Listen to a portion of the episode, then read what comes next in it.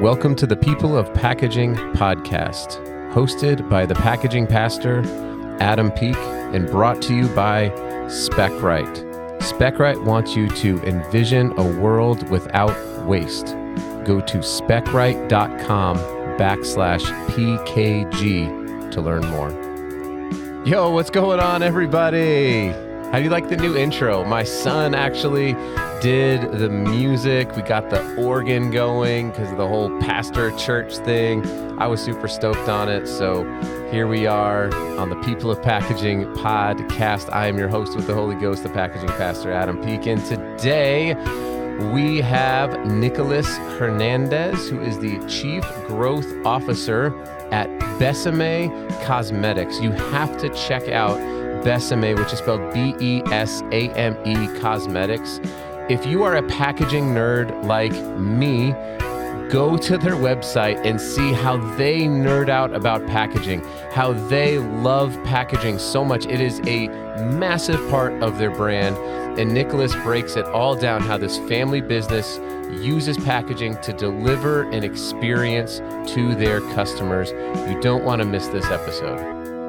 Hey, everybody. I am joined here today, coming to us from a Superman style phone booth in, uh, you're in Southern California, is that right? Yeah, we're in Pasadena. Pasadena, home of the Rose Bowl. I'm joined by Nicholas Hernandez. Nicholas is the Chief Growth Officer at Besame Cosmetics.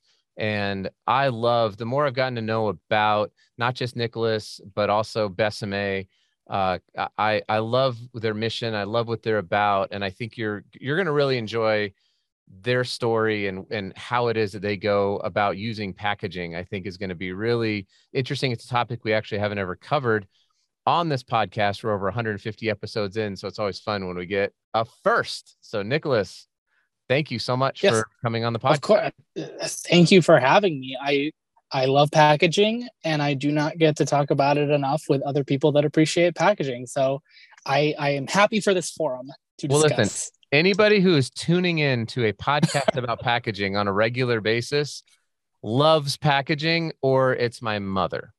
That's, I guess my dad. Shout out to Ed Peak. Uh, my dad also listens to the podcast every once in a while. So, uh, and you know what? They, they love me. And so they love packaging as well. Uh, but really appreciate you coming on. Why don't you tell us a little bit about yourself? I mean, you live in California. Sure. Uh, you're the chief yeah. officer at Besame Cosmetics and other things. Sure. So yeah, uh, born and raised in Southern California. I was born in the Kaiser in Woodland Hills, California, and lived in the Glendale, Pasadena area my entire life. And um, started out actually in the entertainment industry. So I got a job at a low budget uh, production company two weeks out of high school. That was like, I just dove in. I was like, I want to be in Hollywood. I want to write. I want to tell stories. I want to be part of this story kind of forward atmosphere that I am that I've been around since I was born.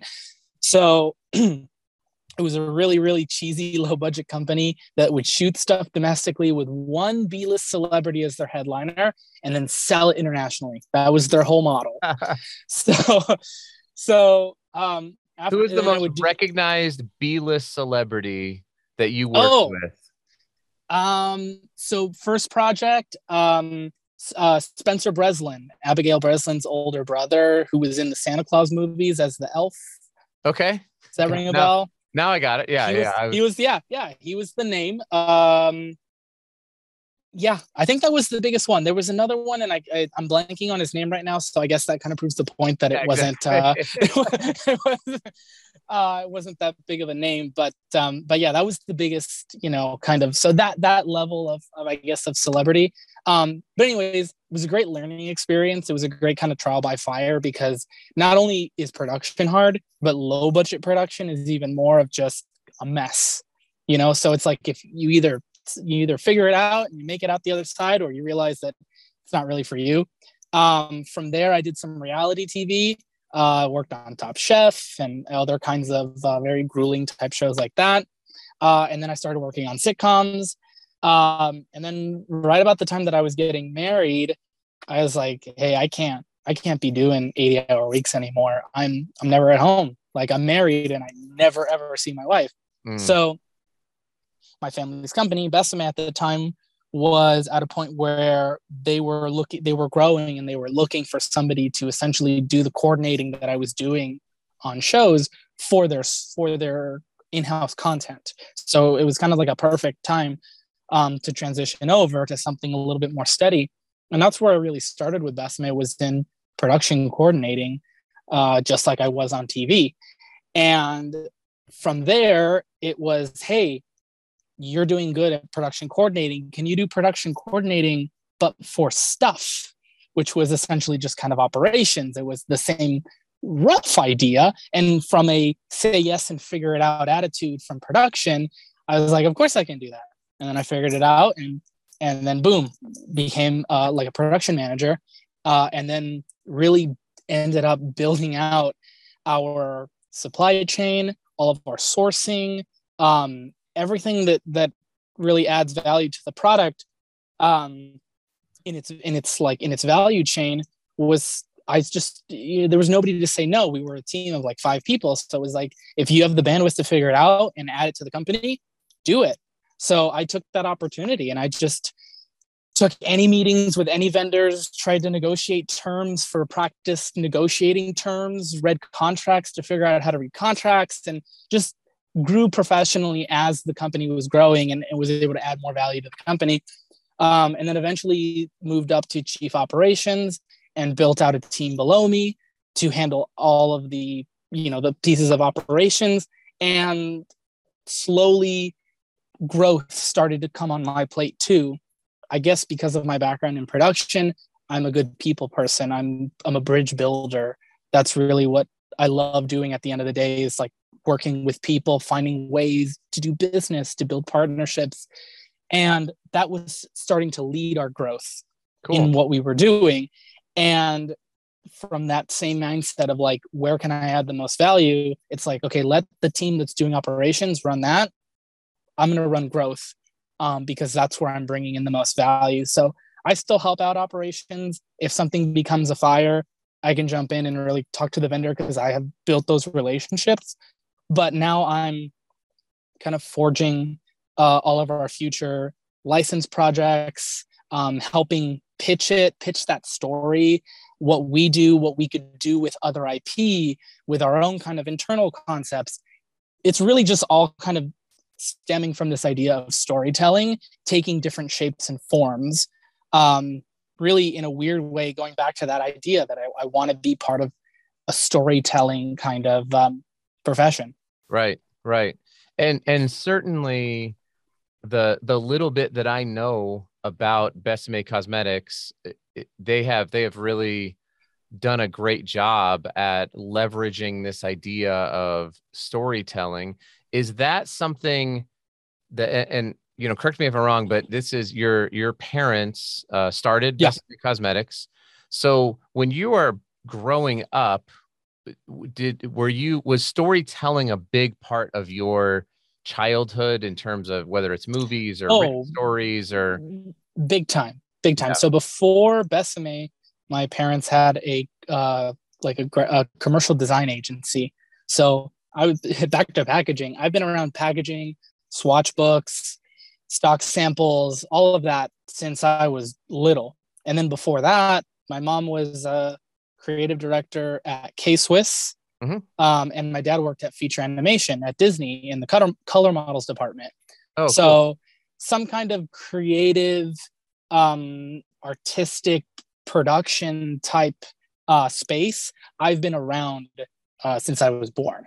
Got it. Got it. And that make I mean it makes a lot of sense, right? That when when we like my wife and I with our kids, we really try to uh embrace like we try to embrace boredom as something to be celebrated oh, yeah. because boredom is a, a the starting point or the genesis of creativity oftentimes and so you know we we really encourage our kids to write their own stories to read a lot of classic stories and uh, and and watch you know really well created movies and read a ton of books whether it's harry potter and uh, you know some of the magic of that world i don't know i just to me, I find it really fascinating. It's cool that you. It sounds like you had a similar kind of upbringing where you're just surrounded by a, a creativity and kind of a, a oh, culture of creativity.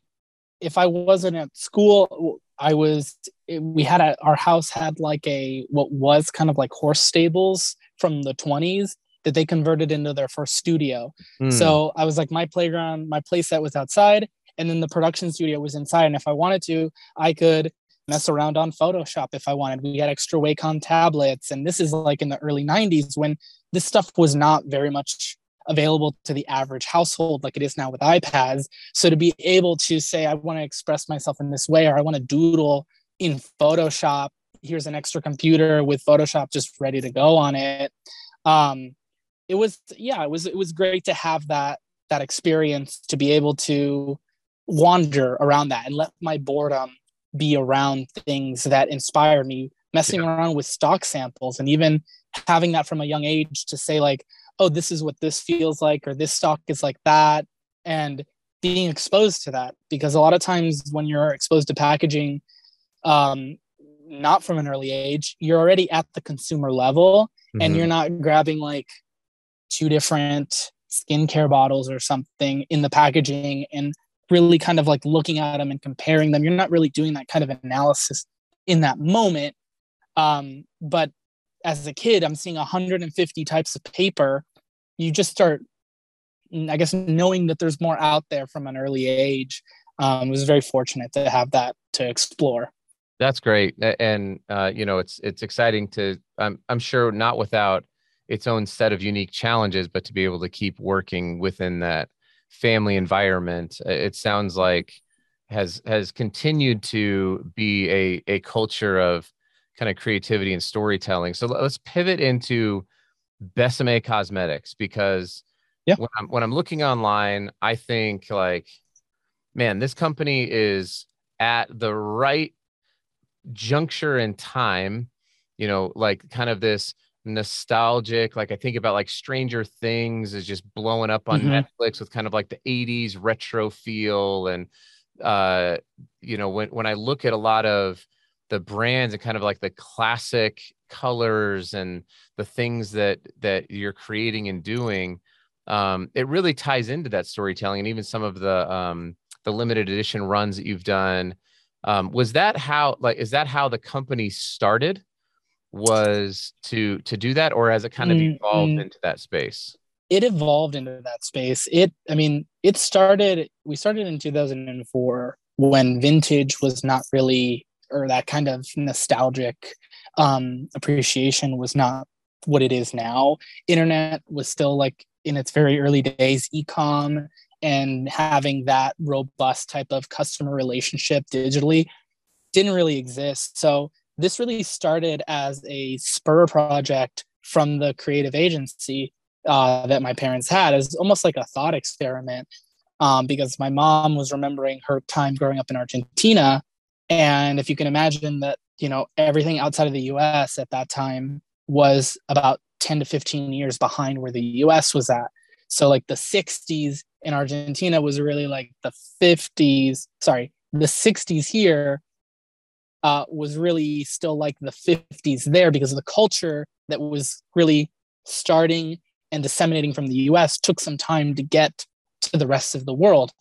So she, even though she's, you know, didn't grow up in the 50s, she almost did in a weird way because of her location on this planet. Um, and remember that kind of glamour and that kind of intentionality behind the products and wanted to it wanted to set out to recreate that. So it started as this little side thing. If I were to do a modern version of the type of stuff that my grandma wore in Argentina, what would that look like?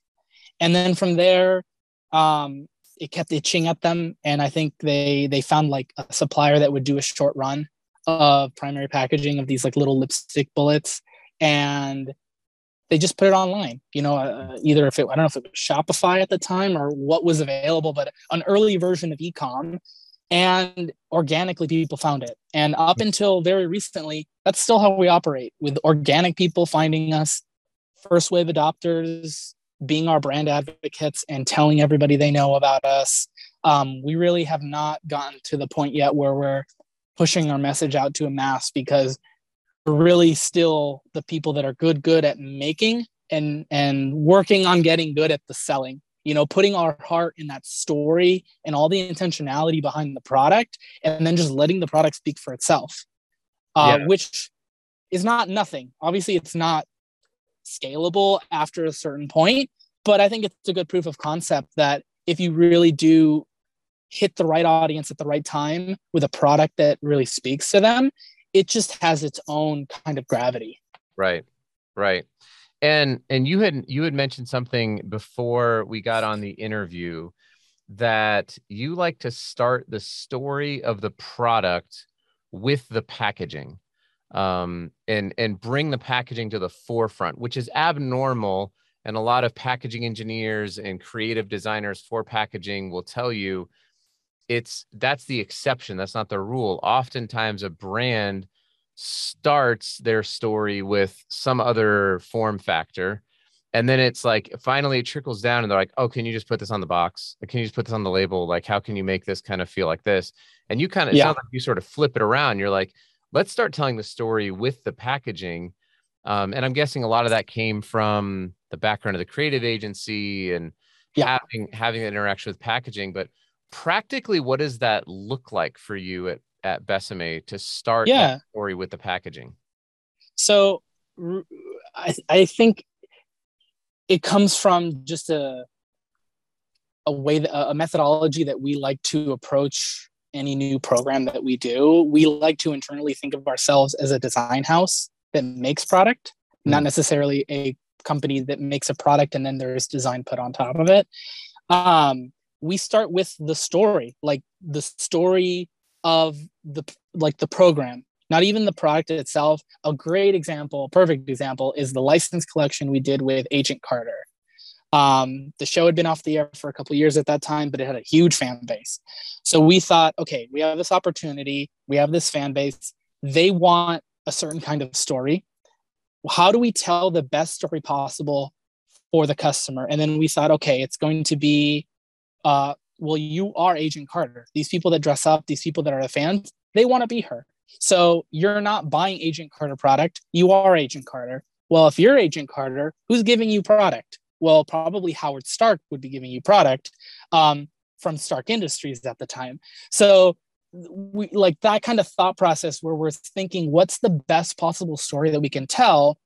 And then how do we tell that through the, the medium of our, our product but because we're just telling that story through the product the packaging is part of the story. It would it would be it would be almost a mistake. It would be a hiccup. It would be a misstep to skip the packaging and say well the story stopped for a second and then it picked back up when you open the box. Um the agent carter one had this like blind buy when it first launched where the packaging looked like this old hand wrapped with twine um, box that Jarvis had sent to Agent Carter. And then to avoid being uh, picked up uh, by the wrong people, had stamps from all around the world because Jarvis sent it like everywhere, like pinging a signal so you don't know where it came from. Um, and all of that was on the packaging because this idea that how that Howard Stark sent you something, you had to keep it safe all of that was being told from the moment you got it before you even got to what was in it. Um and, i love it. And and you can see by the way uh if for those of you who are who are like whoa this sounds awesome and you're kind of visual person um i'll, I'll put a link up but you can go on to their website on the besamecosmetics.com website and click on uh, i think it's collaborations. Yeah. And and you can see all the images. It's it's intricately just amazingly well done execution on on this one. I'm kind of following on following along as you're telling the story. I'm following yeah. along here on the website. I'm like, I see all of this now. It's beautiful. So that was a, a great one where we were able to tell that through line. Marvel was very flexible with us, and we were end up uh, ended up making something that resonated so well with that customer base because they just wanted to be told a story and participate in it um, product was a component of that story, but it was not the whole thing.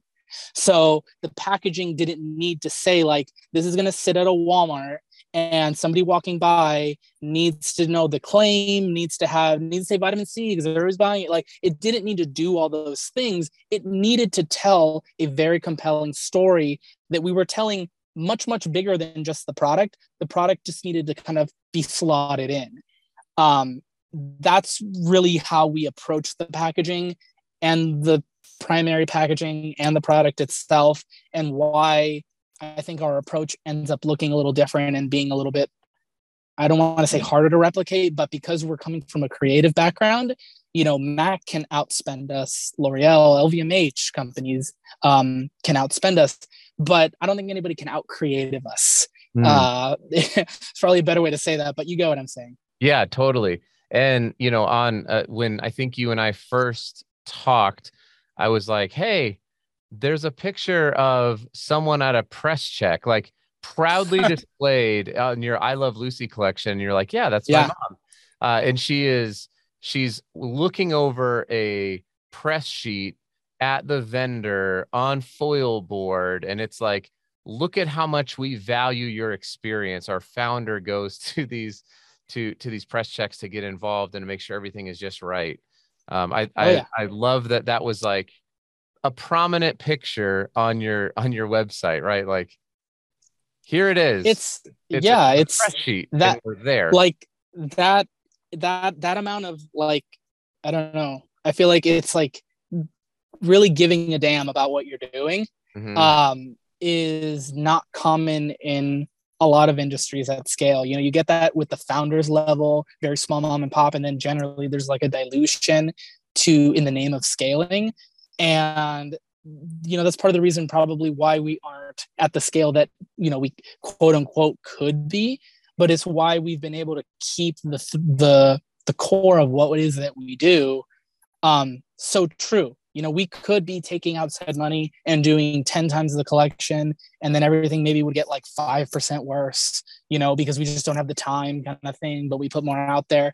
But we only do you know one or two license collections a year because their development cycle takes forever because we go into the archives like with the Marilyn one you know we were going to auctions we were buying things that she owned because very similar to agent carter if you're a fan of Marilyn, you idolize how she put herself together the glamour she embodied you do not want something that has her face stuck on it because that's not that doesn't really invoke her like uh, her sense of uh, grandeur and her kind of glamour her she would not buy something that had somebody's face on it so why are you buying it mm. so hmm. we wanted to recreate items that she had on her vanity so we bought them at auction and then we remanufactured them so when you were buying this valet case we called it it's something that she would have purchased herself so it's like you're Marilyn's friend buying the same things she is because you both have the same sensibility because that's really what the fans want. They want to connect with yeah. that story. They don't want a shirt that has her face on it. Maybe some people do, but right. It, there, there's more to be had there when it comes to telling the story of that character through consumer goods. And we try to do it, you know, not the easy way, but the right way. I love that. I, I I'm glad I'm glad that I'm hearing this for the first time right now in this interview because you get like my raw reaction because I didn't know that that's like part of your process.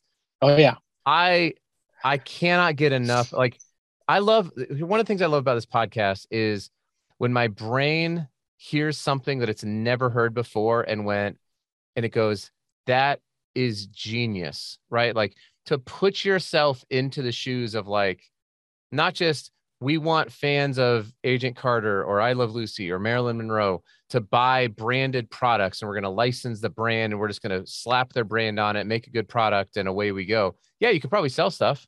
Um, yeah. but to give them that that experience of like you are Agent Carter, you are Marilyn Monroe or you are her friend, like you're entering into that world and it's so time consuming and I'm sure just like gloriously painstakingly difficult yeah. to, to, to, jump into that. And that's why that's why you I, I would I would guess you also have a dedicated group of just organically derived people who are like whatever Besame does, we know they're going to put their heart and soul into, and and we want to we you probably have a lot of really really like enriched like fans of of your product. We do, we do. Once people see what we're doing and, and kind of click into it, our fan base is very very devoted, and they will become kind of evangelists and tell other people about what we're doing. That's been our biggest kind of issue or barrier is that everything I'm telling you right now is super hard to put on a billboard. Yeah. Um, uh, like uh, uh, somebody from Kansas visiting LA is driving down Sunset Boulevard and they see a billboard and you have one sentence uh, for a company they've never heard of of all this value and that's you know I guess that's a, that's a us problem. We're working on it. We're we're, we're getting there. Um, I think we're getting better at it, but um, it's tough because we don't want to do less to be able to fit it more neatly in a box. Um, and you know what? At the end of the day, it, it just means that we're not going to be fitting into a lot of boxes, but I think that's okay. Yeah. Um, and I think ecom being the way it is is amazing because if this was a conversation 20 years ago, it's like, okay, but you know, Sephora is not going to carry you if you don't do XYZ. So it's like, do you do your thing, but you stay super niche, or do you dilute it because that's when they're going to buy 100,000 units and then get you nationwide and like that's the next level. You know, there's a third option now which is being ecom and meeting the customers where they are and being able to do whatever you want to do because there is an audience there that will show up. Yeah. Yeah, for sure. Well, I'm sure that you know in your in your role as chief growth officer, you're looking at all sorts of different ways and and methods to go to market and and I trust that with just the you know kind of the, the culture and the background and everything that you have you and your family have built up i i believe that you are going to figure it out and succeed. So tell people who are listening to this and they're like i can't wait to check out either their next release uh, where their products are online. Like how do people get get in touch with you get in touch with Besame Yeah. Cosmetics and Uh, about what you got going on I mean, we're we're on social everywhere at Besame Cosmetics, so feel free to um, follow us on any any any social platform. We are there at Besame Cosmetics. Um, our next big licensed uh, launch is going to be in the fall. Um, it's going to be Disney, and that's really all I can say about it. So. I'll let people put two and two together in the fall with Disney. Um, but uh, that'll be releasing at a in-person event. Um, you know, it's fine. I'm not. I'm not really saying anything. It's going to be at D23 Expo in September. Okay. Um, dates have been announced for that already, but we'll have something new there that will be debuting. Um, a lot of fun. If people, I mean, I'm on LinkedIn. If anybody wants to chat about packaging with me, uh, Nicholas F. Hernandez. Uh, I am on uh what else am i on? Jeez i'm such an i feel like an old man. Um on instagram i am at uh, everybody goes to rick's. Okay. And uh uh and i'm on tiktok uh as i think my name or i think my name. Uh Cool. but yeah. But yeah And feel free. find I- out yeah. people find out about the expo can for whatever that next release is that something they can only get in person like they have to attend uh i you know i'm not at liberty to discuss Got what it. the go to market strategy on that's going oh to yeah be makes sense That makes- um but how, how would they learn how, whenever it gets announced how would they learn about it? Oh, yeah. So on, if- on social if they want if they want to sign up uh, just for our email list from our Okay. website from besamecosmetics.com that's a great place to do it uh, if you follow us on any social accounts we will make an announcement on social accounts as well um, it's a big company push so they'll any anywhere that they we touch with customers any touch point um, they'll see it Awesome. Well, make sure everyone you follow Best Besame Cosmetics. I'll have all the links in the show notes. Uh, you Yeah. can click on those and and it'll open up the apps and do all the things and hit the follow and all all that stuff. Uh, Nicholas, I really appreciate you coming on. Uh, I'm excited to be just the smallest part of of your story and the story of Besame Cosmetics.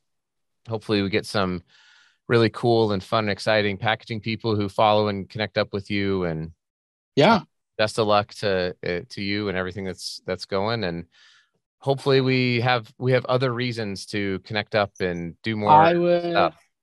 I would love to. I, I didn't even get into all of my packaging horror stories uh, that have to do with collection launches, which is like its own thing. Um, I had one up my sleeve that I didn't even get to talk about about having to ship stuff cross border twice before a trade show um, because the packaging had to get reworked twice. That's Um, brutal. You know what I need to start is uh because I have so much time. Uh or if somebody else wants to start this, we need like a true true packaging crime drama podcast where people come on and it's just like it was a cold night 3 weeks before launch. The You know- packaging shows up. It's I don't wrong. think people realize how often, you know, that like in that movie where like everything's happening and it's a crazy whirlwind and then something gets delivered and then it, it was like, oh, right on time. And then the other party has no idea it was just there. I don't think people realize that that is happening more times than not oh when yeah. it comes to these things. Um, I mean, really quick, D23 Expo 2018, I think it was, when we did our Snow White collection. We were a very small company, it was our first license. I had these these shadow palettes that looked like a book. So you'd open up the book that was all packaging, and it was the shadow palette that, that was basically it was a real book. Um, they had sized the pans without fill in them, and when you press shadow, it expands about a millimeter or so. So the books arrived, were going to get filled, and none of the pans fit. So all so like ten thousand books had to Oh. then get trucked back to Mexico to the factory. The interior ripped out, a new interior glued in, and then shipped back to us. They get black to the filler. They go to put in the pans, and they didn't organize the die correctly, so the pans are all mismatched, and it doesn't make perfect rows. So it goes back down to Mexico, gets ripped out a second time, a new one put in, then filled, and then we're loading it in our cars as it comes off the line from the filler because the trade show is the next day. So there's no time to even palletize it. And then we literally get it out of our car, walk it in, past the Freeman reps, like, no, this isn't anything we're bringing in for the show. Don't worry about it. um, and then put it on the shelf. and then, mind you, online, we're just selling an image of it because we, there's no even stock at the fulfillment center. That's happening after the show Yeah. and that you know what i like that's more times than not that's how that's how it's going. I know. I know. Yeah. I was like, yeah, I've been there. Not the exact thing, but I've been there plenty of times. Um, I Oh, totally, man. oh gosh, I'm sure that would actually be a fun. maybe I'll do like a series. I'll tease it with like a people of packaging series that's like true crimes of packaging or horror called go to market packaging. Go to market. I love it, Nicholas. Thank you so much for your time. I really appreciate it. Uh, everyone, follow follow Nicholas. Follow Besame Cosmetics, and if you don't mind, uh, go ahead and do some kind of rating and reviewing of this podcast. It always helps out. Thanks, my man. Appreciate you. yeah, yeah thanks adam Hey, congratulations. You made it to the end of the People of Packaging podcast interview. If you want more packaging content, I want to encourage you to go follow my friend Corey Connors. The Sustainable Packaging Podcast with Corey Connors is great, along with Avelio Matos. He has Package Design Unboxed, and you can listen to them wherever you find podcasts. Remember, packaging is awesome.